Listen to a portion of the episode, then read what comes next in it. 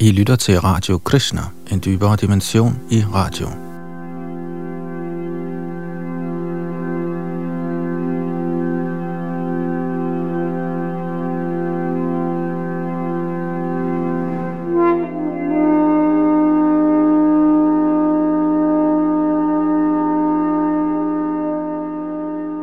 Bhagavad Gita, Herrens sang, har i Radio Krishna været genstand for meget læsning – og øh, transcendental viden er jo som bekendt ikke noget, der bare sådan falmer, fordi man læser det flere gange, men snarere, og især for den, som dyrker den viden, der gives i disse her tekster, så sker der det, at man øh, får en anden forståelse for hver gang, man læser Bhagavad Gita. Eller lignende litteratur, der beskriver den absolute sandhed, såsom Srimad Bhagavatam.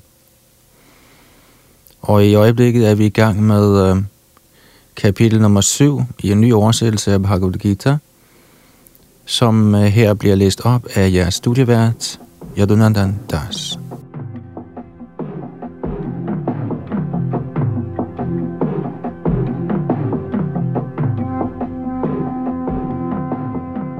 Kapitel 7 handler om transcendental viden.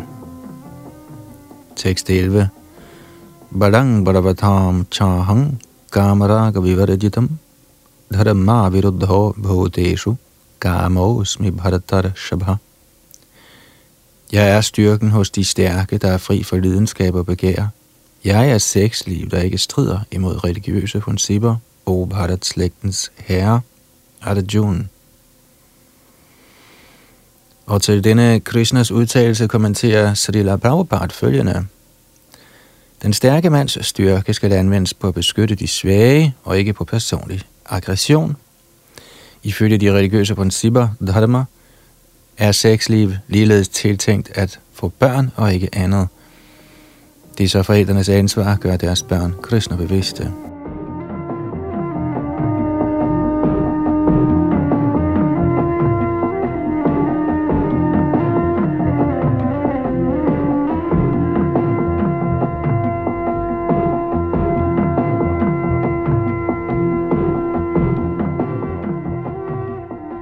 Tekst 12. Ye jaiva sattvika bhava rajasas tamasas chaye matta eveti tan vidhi natvahang tesu temayi. Du må forstå, at alle eksistenstilstande, uanset om de er i godhed, lidenskab eller uvidenhed, manifesteres af min energi. Jeg er på en måde alt, men jeg er uafhængig. Jeg er ikke underlagt materielle naturs kvaliteter – for de er tværtimod indeholdt i mig. Kommentar. Alle verdens materielle aktiviteter bliver styret af den materielle naturs kvaliteter. Selvom disse materielle kvaliteter udspringer fra den højeste herre Krishna, er han ikke underlagt dem. Man kan for eksempel blive straffet ifølge statens love, men kongen, lovgiveren, er ikke underlagt den lov. Ligeledes udspringer alle den materielle naturs fremtrædelsesformer, godhed, lidenskab og uvidenhed fra den højeste herre, Krishna. Men Krishna er ikke underlagt den materielle natur. Derfor er han nirgun, hvilket betyder, at disse gunar, eller kvaliteter, ikke påvirker ham, selvom de kommer fra ham. Det er et af de særlige karaktertræk ved Bhagavan, eller Guddoms højeste person.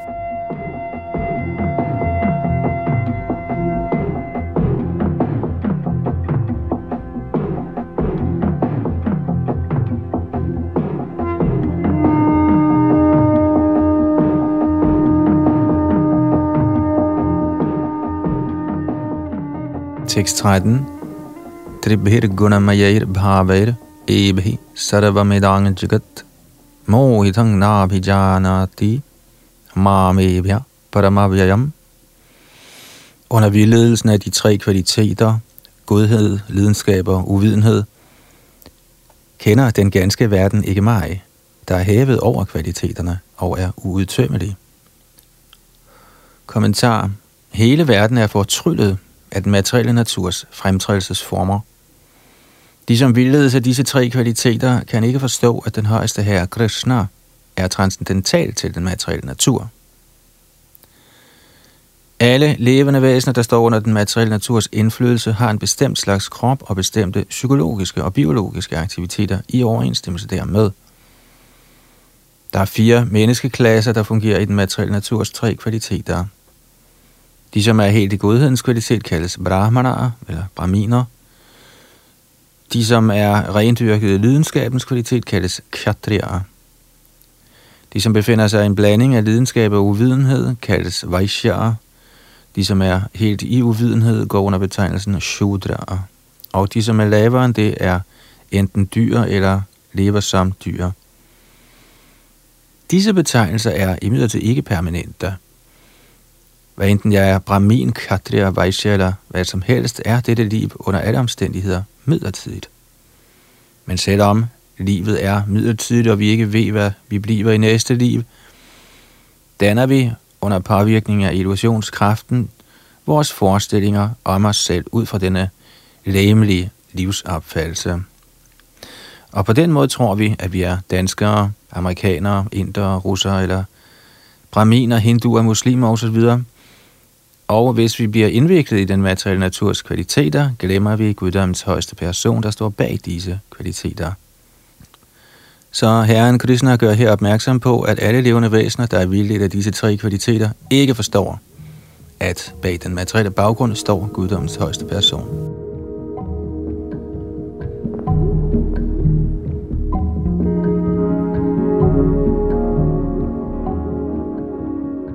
Der er mange forskellige slags levende væsener, såsom mennesker, halvguder, og dyr osv., og alle er de underlagt den materielle naturs indflydelse og har alle glemt guddommens transcendentale person. De, som befinder sig i lidenskab og uvidenhed, og selv de, som befinder sig i godhedens kvalitet, kan ikke komme længere end til den upersonlige Brahman-opfattelse af den absolute sandhed. De forvirres, når de står ansigt til ansigt med den højeste herres personlige aspekt, der besidder al skønhed, rigdom, viden, styrke, berømmelse og forsagelse – når selv de, som befinder sig i godhed, ikke kan forstå. Hvad håb er der da for dem i lidenskab og uvidenhed?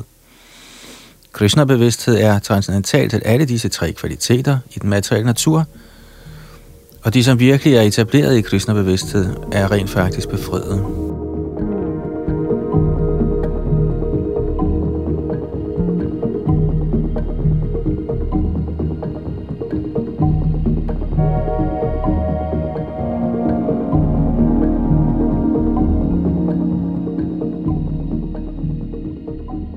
Tekst 14.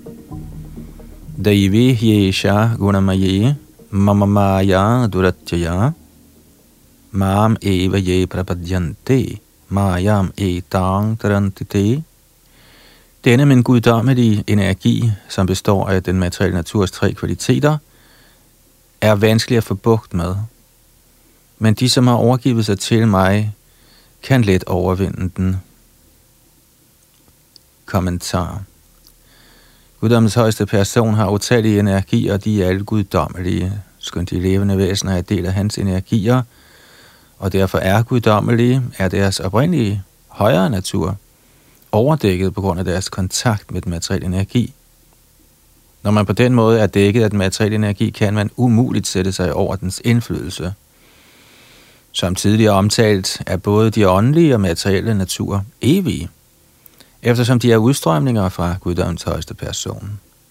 De levende væsener tilhører Herrens evige højere natur, men på grund af forureningen fra den lavere natur, det fysiske stof, materien, er deres illusion også evig.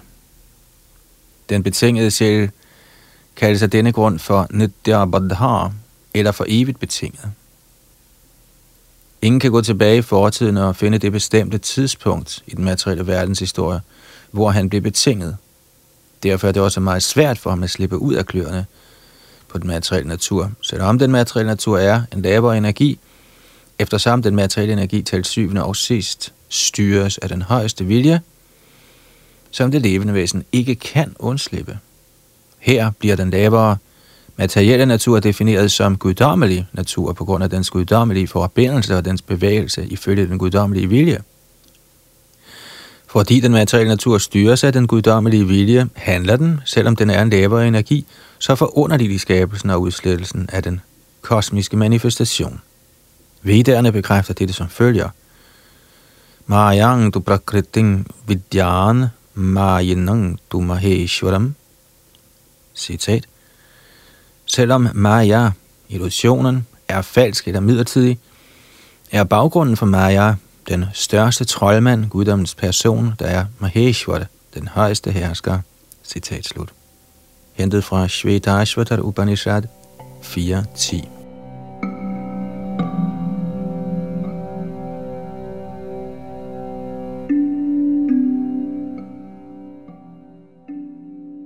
En anden betydning af ordet guna er reb. Det skal forstås på den måde, at den betingede sjæl er stramt bundet med illusionens reb. Et menneske, der er bundet på hænder og fødder, kan ikke komme fri af sig selv. Det er nødt til at få hjælp af en, der ikke er bundet. Fordi den, der er bundet, ikke kan hjælpe en anden, der også er bundet, må redningsmanden selv være befriet.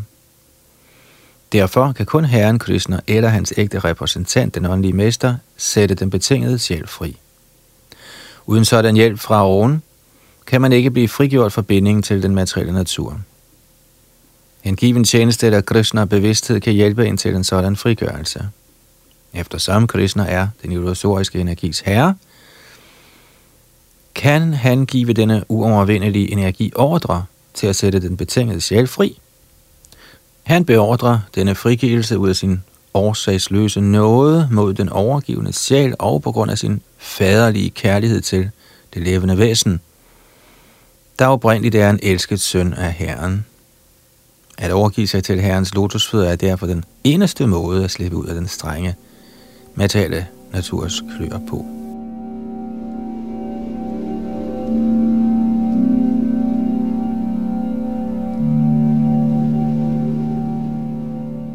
Ordene Mahameva er også af betydning. Maram betyder udelukkende til Krishna eller Vishnu, og ikke til Brahma eller Shiva. Selvom Brahma og Shiva er meget ophøjet og næsten på niveau med Vishnu, kan disse inkarnationer af Rajoguna, lidenskab og Domoguna, uvidenhed, ikke frigøre den betingede sjæl fra Majas klør. Både Brahma og Shiva er med andre ord også under Majas indflydelse. Kun Vishnu er herre over Maya. Det er derfor kun ham, der kan frigive den betingede sjæl. Vedderne, Shvetashvatar Upanishad 3.8, bekræfter dette med udtrykket Dameva Viditvara, eller frihed er kun mulig ved at forstå Krishna. Selv herren Shiva bekræfter, at befrielse kun er mulig ved Vishnus barmhjertighed. Herren Shiva udtaler, Mukti Pradata Sarve Shang Vishnur Eva Nasang Shaya. Der betyder, Vishnu er utvivlsomt den, der giver alle befrielse.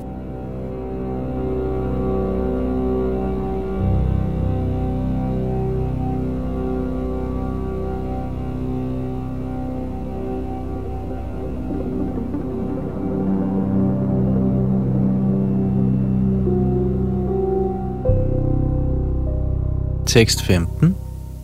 Namang dushkritino mudha prabadyanti naradhamaha. Maya pahrita gnana asurang bhavam ashritaha De slyngler, der er groft tåbelige, som er de laveste blandt mennesker, hvis viden er stjålet af illusioner, og som deler dæmonernes ateistiske natur, overgiver sig ikke til mig, Kommentar. Der står i Bhagavad Gita, at man kan overvinde den materielle naturs strenge love ved blot at overgive sig til guddoms person, Krishnas lotusfødder. Man kunne så spørge, hvordan kan det være, at højt uddannede filosofer, videnskabsmænd, forretningsfolk, administratorer og alle ledere af folk i almindelighed så ikke overgiver sig til Shri Krishna, guddoms almægtige persons lotusfødder? Menneskehedens ledere har på forskellige måder og med store planer og stor udholdenhed i mange år og mange liv søgt mukti eller frelse for den materielle naturs love. Hvis denne befrielse er mulig, vil blot at overgive sig til guddommens højeste persons lotusfødder. Hvorfor? Benytter disse intelligente og hårdt arbejdende ledere sig, der ikke er denne enkle metode?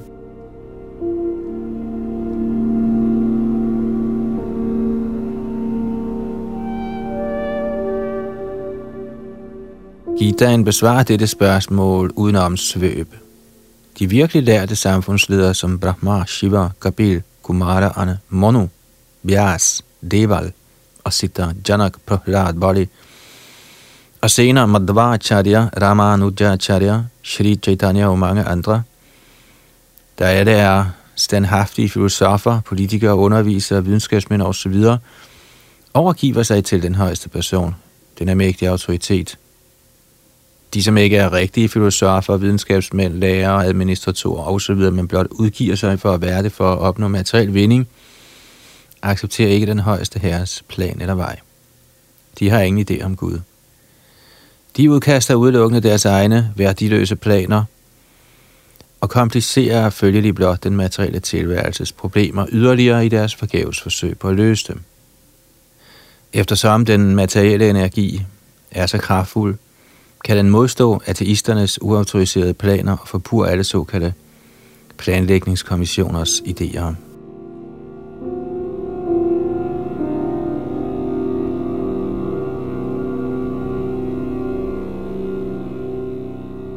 De ateistiske planlæggere beskrives her med ordet duskritina eller misteder. Kriti betyder en, der har udført fortjensfuldt arbejde. Den ateistiske planlægger er nogle gange også meget intelligent og fortjensfuld, eftersom enhver gigantisk plan, uanset om den er god eller dårlig, kræver intelligens at gennemføre. Men fordi ateistens hjerne bliver forkert brugt på at modsætte sig den højeste herres plan, kaldes den ateistiske planlægger for dushkriti, hvilket betyder, at hans intelligens og anstrengelser bliver forkert anvendt.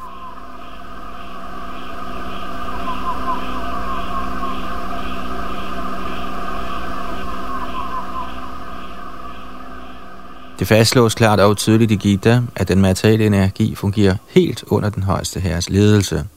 Den har ingen uafhængig autoritet. Den fungerer ligesom en skygge, der følger en genstands bevægelser. Ikke desto mindre er den materielle energi uhyre stærk, og på grund af sit gudløse temperament kan ateisten hverken forstå, hvordan den fungerer, eller kende den højeste herres plan. Under indflydelse af illusion samt lidenskaben og uvidenhedens kvaliteter, ender alle hans planer med at blive forpuret, ligesom i tilfældet med Hiranyakashipu og Ravana, hvis planer blev knust til støv, selvom de begge var materielt lærte som videnskabsmænd, filosofer, administratorer og lærere. Disse dushkriti, eller misstedere, følger fire forskellige adfærdsmønstre, som beskrevet i de følgende –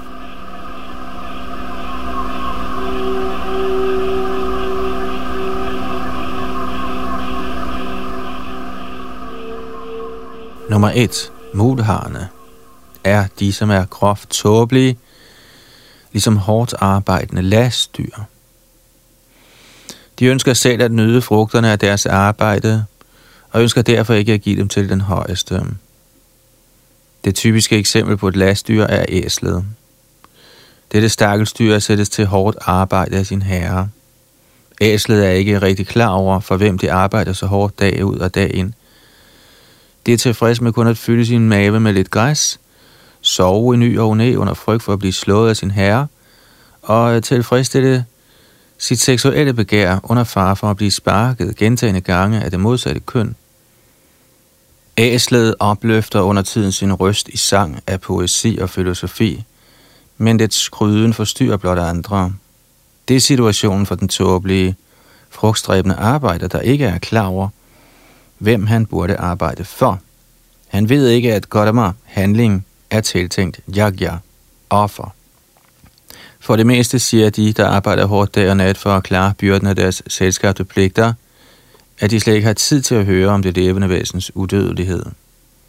For sådanne mudharer er Materiel vinding, der er forgængelig, livets et overalt, alt, på trods af at modharerne kun nyder en uansenlig lille del af deres eget arbejdes frugter. Under tiden tilbringer de søvnløse dage og nætter for en eller anden frugtbærende vindings skyld, og selvom de lider af mavesår eller fordøjelsesbesvær, nøjes de med praktisk talt ingen mad. De er kun optaget af at slide hårdt dag og nat til gavn for illusoriske herrer. Uvidende om deres virkelige herre, spilder de tåbelige arbejdere deres tid på at tjene mammon. Desværre overgiver de sig aldrig til herren over alle herrer, og de afser heller ikke nogen tid til at høre om ham fra de korrekte kilder. Svinet, der æder afføring, bryder sig ikke om søde sager af sukker og gie. På samme måde vedbliver den tåbelige arbejde utrætteligt med at lytte til sanseligt behagelige nyheder fra den flygtige værtslige sfære, men har så godt som ingen tid til at høre om den evige livskraft, der besjæler den materielle verden.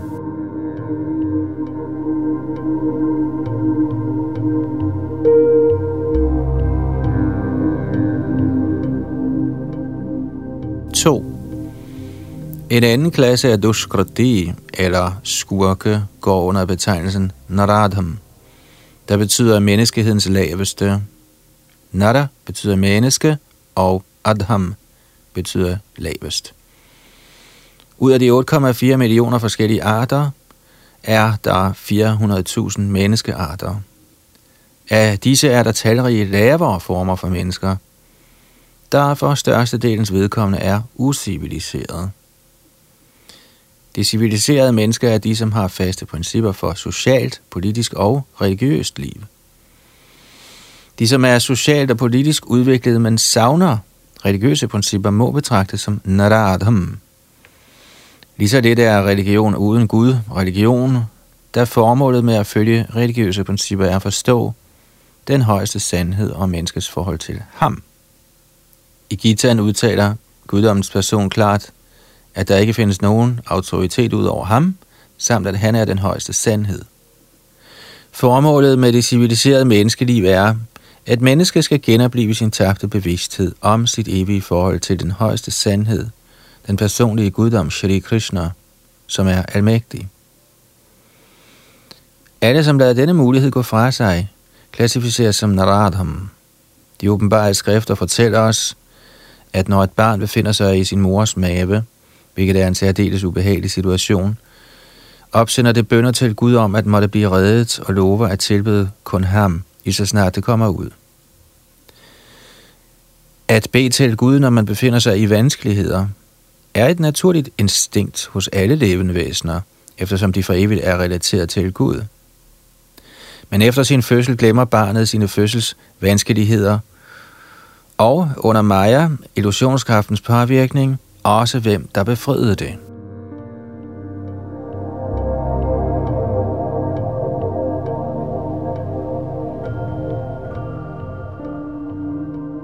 Børns formyndere har pligt til at genopleve børnenes latente guddommelige bevidsthed.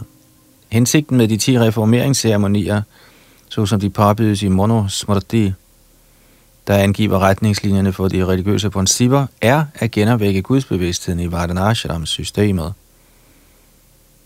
Ingen sådan proces følges dog strengt nogen sted i verden nu om dage, og derfor er 99,9 procent af befolkningen Naradham.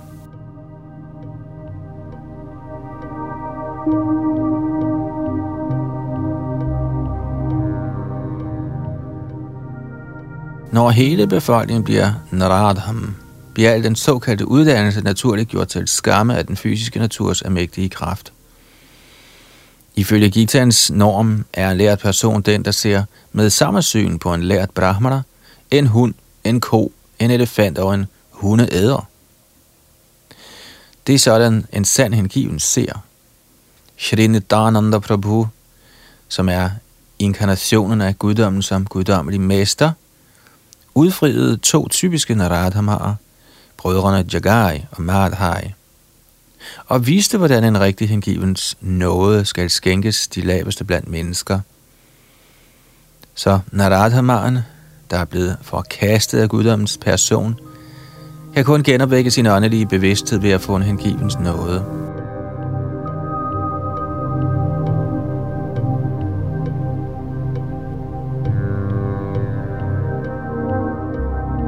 Shri Chaitanya Mahaprabhu anbefalede under sin udbredelse af Bhagavad Dharma de hengivnes aktiviteter, at folk lytter ydmygt til budskabet fra guddommens person. Essensen af dette budskab er Bhagavad Gita. De laveste blandt mennesker kan kun blive udfriet gennem på denne ydmyge måde at lytte, men desuagtet nægter de at lægge øre til disse budskaber, end sige overgive sig til den højeste herres vilje. Naradhamara, eller menneskehedens laveste, tilsidesætter med vilje menneskets vigtigste pligt.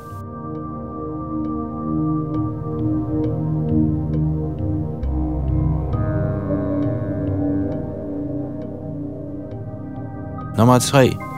Den næste klasse af dushkritier kaldes for Maya Pahdata Jana, eller de, hvis stor lærdom er gjort til skamme under påvirkningen fra den illusoriske materielle energi. De er som regel lærte personer i skikkelse af store filosofer, digtere, forfattere, forskere osv., men illusionskraften vildleder dem, og derfor er de imod den højeste herre. Der findes et utal Maya Paritagyana'er i øjeblikket, selv blandt de lærte i Bhagavad Gita. I Gitaen bliver det på et jævnt og ligefremt sprog forklaret, at Sri Krishna er guddommens højeste person. Ingen er lige med eller større end han. Han omtales som far til Brahma, der er alle menneskers oprindelige far. Ja, Shri Krishna siges ikke alene at være Brahmas far, men også far til alle arter.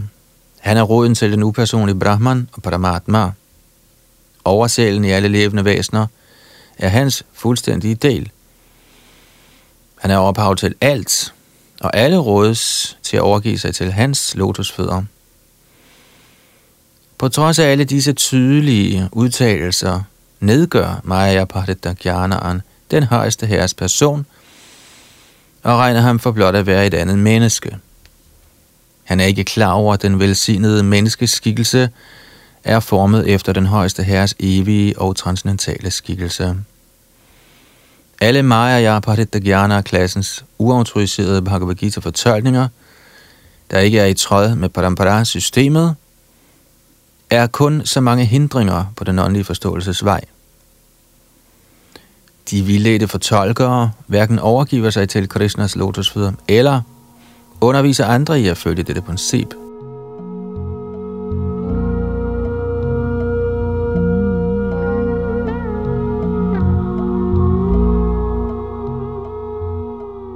Nummer 4. Den sidste klasse af dushkritier kaldes for Asurang Bhavam Ashritaha, eller de hvis principper er dæmoniske. Denne klasse er åbenlyst ateistisk. Nogle af dem påstår, at den højeste her aldrig kan stige ned til den materielle verden, men de har ingen håndgribelige grunde til, hvorfor det ikke skulle kunne lade sig gøre. Andre vil have ham til at være underordnet det upersonlige aspekt, på trods af, at den modsatte bliver forklaret i Gita. Ved sin misundelse mod guddommens højeste person lancerer ateisten en masse falske inkarnationer, der kun er hans eget hjernespænds frembringelser. Sådanne personer, hvis selve grundlag i livet er at nedgøre guddommens person, kan ikke overgive sig til Shri Krishnas lotusfødder. Shri Jamuna Acharya Arabandaru fra Sydindien skrev, og jeg citerer, O min herre, du kan ikke forstås af personer, der er impliceret i ateistiske principper til trods for dine usædvanlige egenskaber, træk og aktiviteter, på trods af, at din person bekræftes af alle de åbenbare skrifter i godhedens kvalitet, og til trods for, at du er anerkendt af berømte autoriteter, der er kendt for deres dybe kendskab til den transcendentale videnskab, og for at være solidt forankret i guddommelige kvaliteter. Citat slut. Derfor overgiver for det første skammeligt tåbelige personer, for det andet de laveste blandt mennesker, for det tredje de vildledte grublere, og for det fjerde de erklærede ateister sig som nævnt ovenfor aldrig til guddommens persons lotusfødder, på trods af alle skriftlige og autoritative anbefalinger.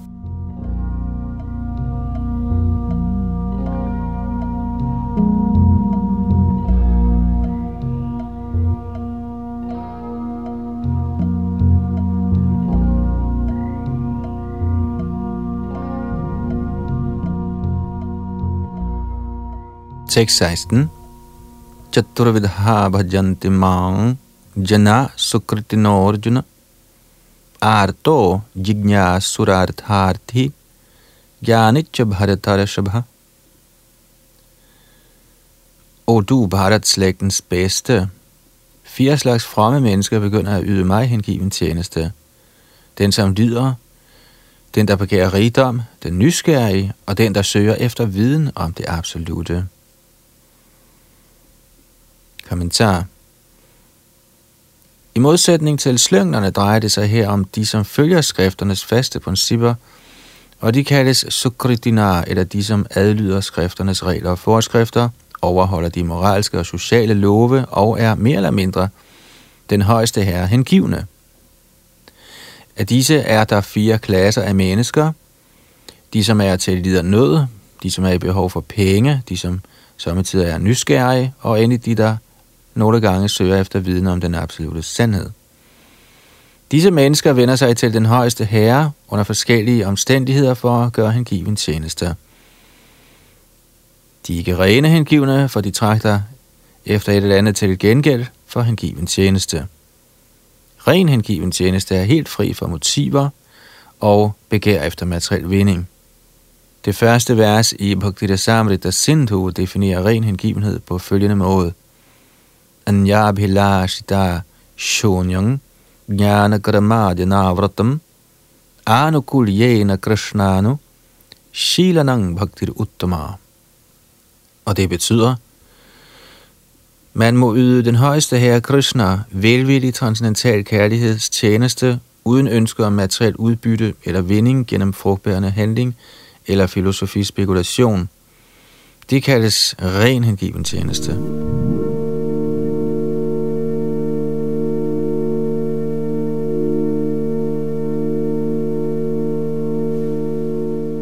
Når disse fire slags mennesker kommer til den højeste herre for at yde hengiven tjeneste og er blevet helt renset, ved at pleje omgang med en ren hengiven, bliver også de rene hengivne. Hvad angår slynglerne, er hengiven tjeneste en uhyre vanskelig ting for dem, eftersom deres liv er selviske, ureguleret og blottet for åndelige mål. Men selv nogle af dem kan også blive til rene hengivne, hvis de er heldige nok til at komme i kontakt med en ren hengiven. De, som altid er travlt med frugtbærende handlinger, opsøger Herren i materiel nød, hvor de på det tidspunkt omgås med rene hengivne og i deres nød selv bliver til Herrens hengivne. De, som slet og ret er frustrerede, kommer også under tiden for at være sammen med de rene hengivne og bliver nysgerrige efter at vide noget om Gud. Når de tørre filosofer ligeledes er blevet frustreret på alle andre kundskabsområder, får de nogle gange lyst til at lære noget om Gud og kommer til den højeste her for at yde hengiven tjeneste. Således overskriver de kundskaben om den upersonlige Brahman og den lokaliserede Paramatma, og kommer til den personlige opfattelse af Gud ved den højeste herres eller hans rene hengivnes barmhjertighed. Så når de, der lider, de nysgerrige, de, der søger viden og de, som har behov for penge, bliver fri for alle materielle ønsker, og til fulde forstår, at materiel vinding intet har at gøre med åndelige fremskridt, bliver de til rene hengivne. Så længe de ikke er nået til dette rensede stadie, vil de hengivne i Herrens transcendentaltjeneste være besmittede af frugtstræbende handlinger, søgende efter værtslige viden osv. Man må hæve sig over alt dette, før man kan ende på niveauet af ren hengiven tjeneste.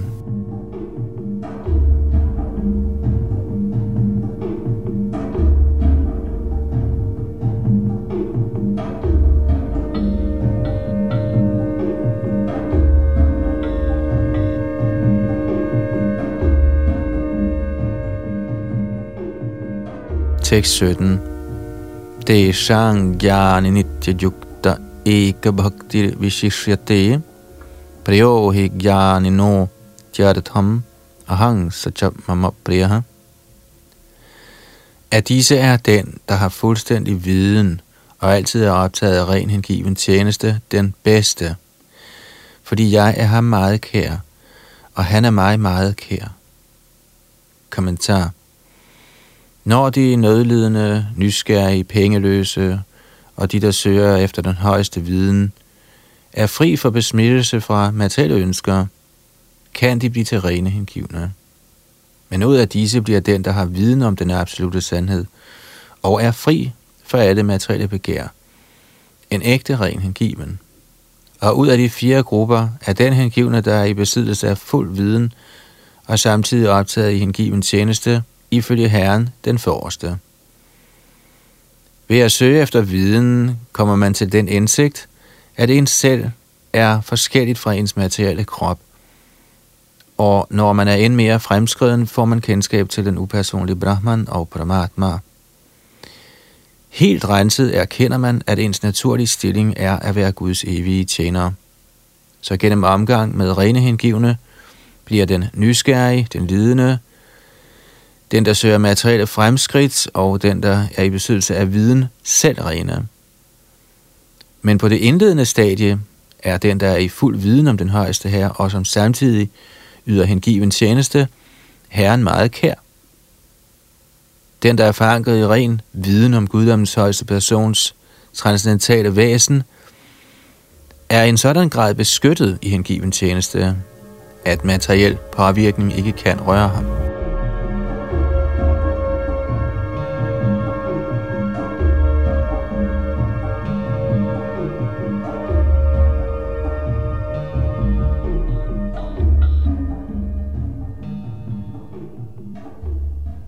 Tekst 18. Udara sarva eva ite jnani tvatmaiva mematam asthita sahyuktatma mam eva nuttamangatim. Alle disse hengivne er utvivlsomt store sjæle, men den, som er forankret i viden om mig, betragter jeg nøjagtigt som mit eget selv. Ved at yde mig transcendental tjeneste, vil han med garanti komme til mig, det højeste og mest fuldendte mål.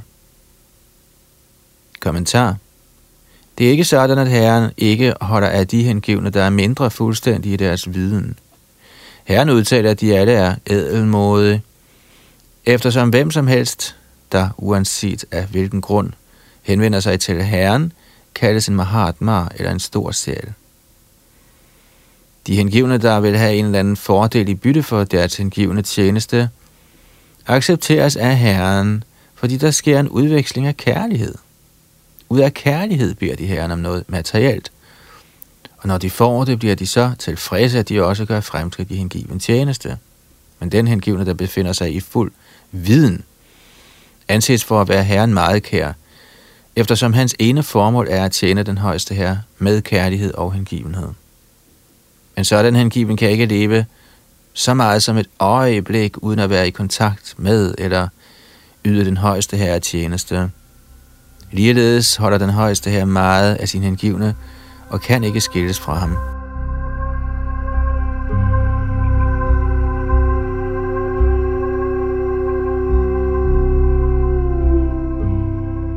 I Bhagavad 9.469 siger Herren, Sadhavo hridayang mahyam sadhu nang hridayang tvaham madanyatte najananti nahang debhyo managapi.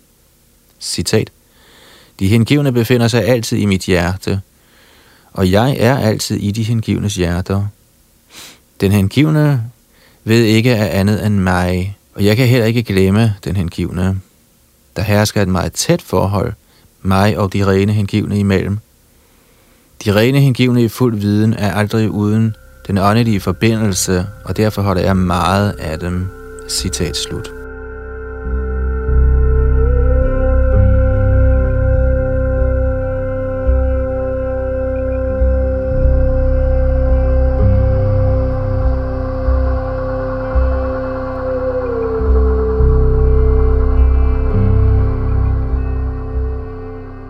Tekst 19 Bahunang janmanamante jnanavan mang Prapadyati Vasudeva sarvamitti samahatma sudurabha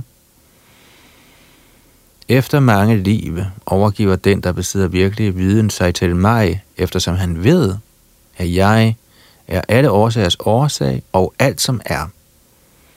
En sådan stor sjæl er meget sjældent.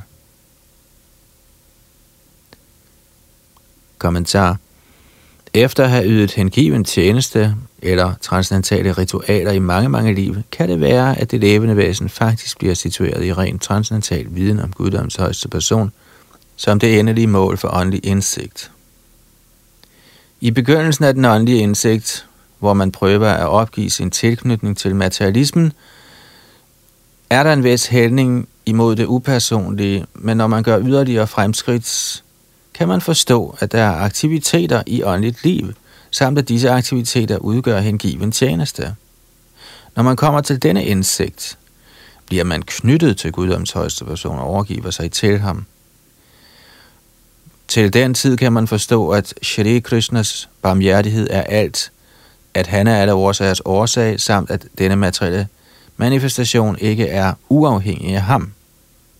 Man forstår, at den materielle verden er en forvrænget genspejling af åndelig mangfoldighed, samt at der i alting eksisterer et forhold til den højeste herre, Krishna. Således ser man alting i relation til Vasudeva eller Shri Krishna. Et sådan universelt klarsyn af Vasudev fremskynder ens fulde overgivelse til den højeste herre Shri Krishna som det højeste mål.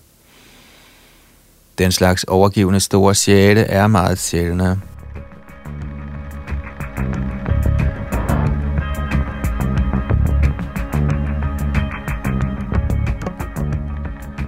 Dette vers forklares meget fint i Shvetashvatar Upanishads 3. kapitel, vers 14 og 15. Sahasra Shirsha Purusha Sahasraksha Sahasrapat Sabho Min Vishvato Vratva Tyadishtadashanguram Purusha Evedang Saravang Yadabhutang Yachabhavyam Utamritatva Syeshano Yadanena Dirohati. Citat Herren Vishnu har i tusinder af hoveder, i tusinder af øjne og i tusinder af fødder. Han omslutter hele universet, men rækker stadigvæk ud over det med to håndsbredder. I virkeligheden er han hele universet. Han er alt, der var og alt, som er. Han er herren over udødelighed, samt alt, der næres af føde. Citat slut. I Chandogya Upanishad, 5. bog, kapitel 1, tekst 15, står der, Navaiva cho na chakshungshi na shrotrani na manasmitya chakshate prana iti eva chakshate prano hivaitani sarvani bhavanti. Citat. I et levende væsens krop er hverken evnen til at tale eller evnen til at se, høre eller tænke den vigtigste faktor. Det er liv, der er midtpunktet for alle aktiviteter. Citat slut. Ligeledes er Herren Vasudev, eller Guds person Shri Krishna, den vigtigste størrelse i alting. I denne krop har man evnen til at se, høre, tænke osv., men alle disse er ligegyldige, med mindre de er forbundet med den højeste herre. Og eftersom Vasudev er alt gennemtrængende, og alting er Vasudev, overgiver den hengivne sig i fuld viden.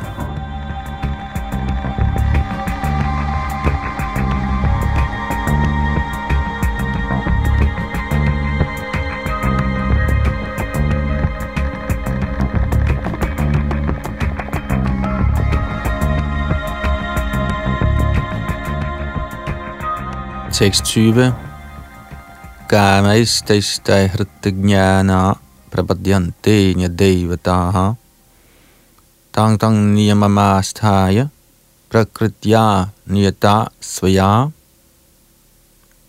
De vis intelligens er blevet stjålet af materielle ønsker, overgiver sig til halvguder og tilbeder dem ifølge de særlige regler og forskrifter, der stemmer overens med deres egne naturer.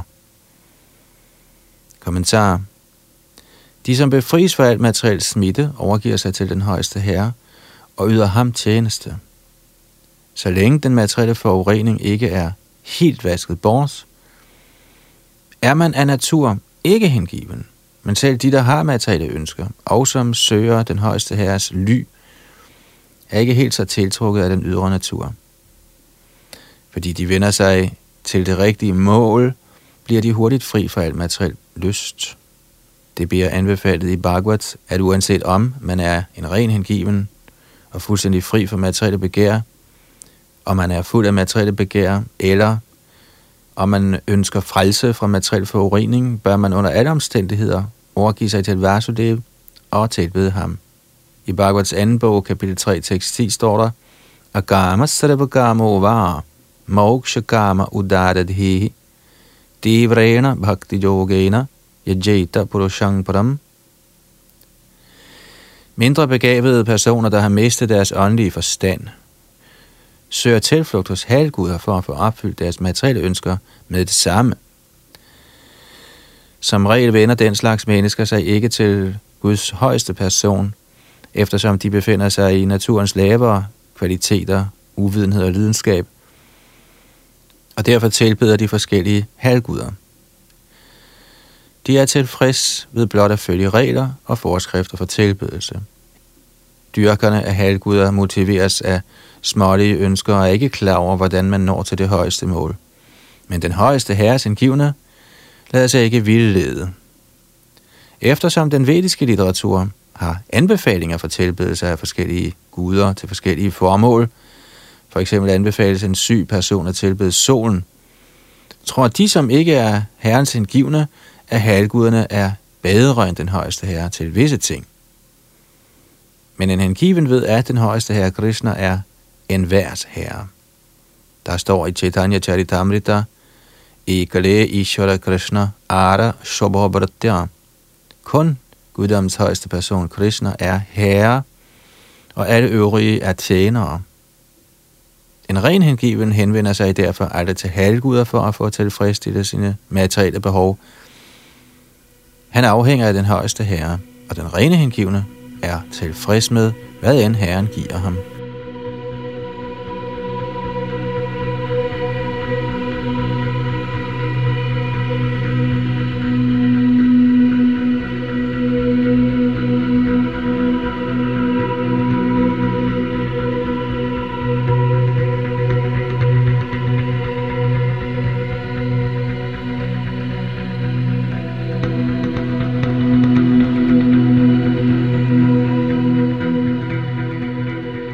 Det var så til og med tekst nummer 20 her i Bhagavad Gita's 7. kapitel omhandlende transcendental viden. Næste gang går vi videre fra tekst 21, og det var Yadunandandas bag mikrofon og teknik.